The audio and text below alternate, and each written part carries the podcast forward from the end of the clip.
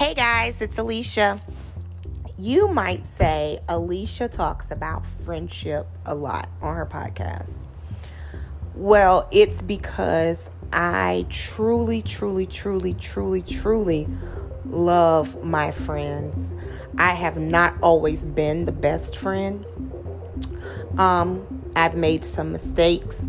I've um, said things that I truly wish that I could take back or erase, or I've done things that I truly wish that I could have erased from people that I once called friend or that once called me friend. So, this is why friendship will always be a topic of when God speaks because God speaks to me about my friendships um, because I cherish them. Um, so I posted the other day that when people truly value you, they let you know. You won't have to question whether a friendship of any kind is genuine. You will know it, you will feel it, and even if you if the enemy tries to come in and make you question it, you're you should be able and confident enough to to be able to check the enemy and say no i know this person loves me. I know this person values my our relationship. I know that they would have my back in any certain situation. Now let me tell you i had to grow in that area. I still to this day sometimes wonder can people be the type of friend to me that I am to them? And then what I had to come, what God ministered to me one day is that I'm not responsible for how other people um, react or how they treat me. I'm responsible for how I treat them. However, I can uh, let them know how I want to be treated and what I will stand for and what I what I will not stand for. But we cannot I'm a giver.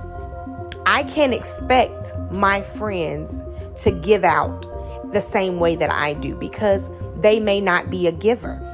You know, um I don't feel like I'm buying my friends or that I'm trying to buy their love or buy their appreciation. I just like to um shower the people that I love with things. Um, and you know, but I've I, I've kind of slacked up on it. And I can be honest and transparent because I feel like that's the only way people are going to truly be blessed by anything that I say, is if I'm honest. I slacked up on it because I felt like I was not being regarded in the same way. I felt like nobody in my life has ever just said, hmm, I see this. I think Alicia like it. Let me get it. And so I was, and then I started to feel guilty. I was like, but Alicia, that's not who you are.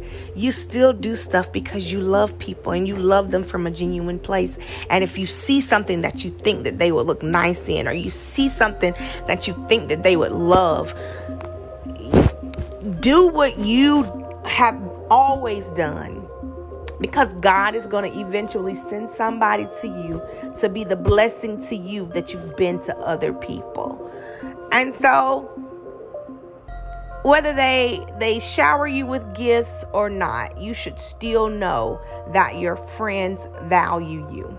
And if you have to question it, then you must you need to evaluate that friendship to find out if it's really um as important of a friendship to them as it is to you.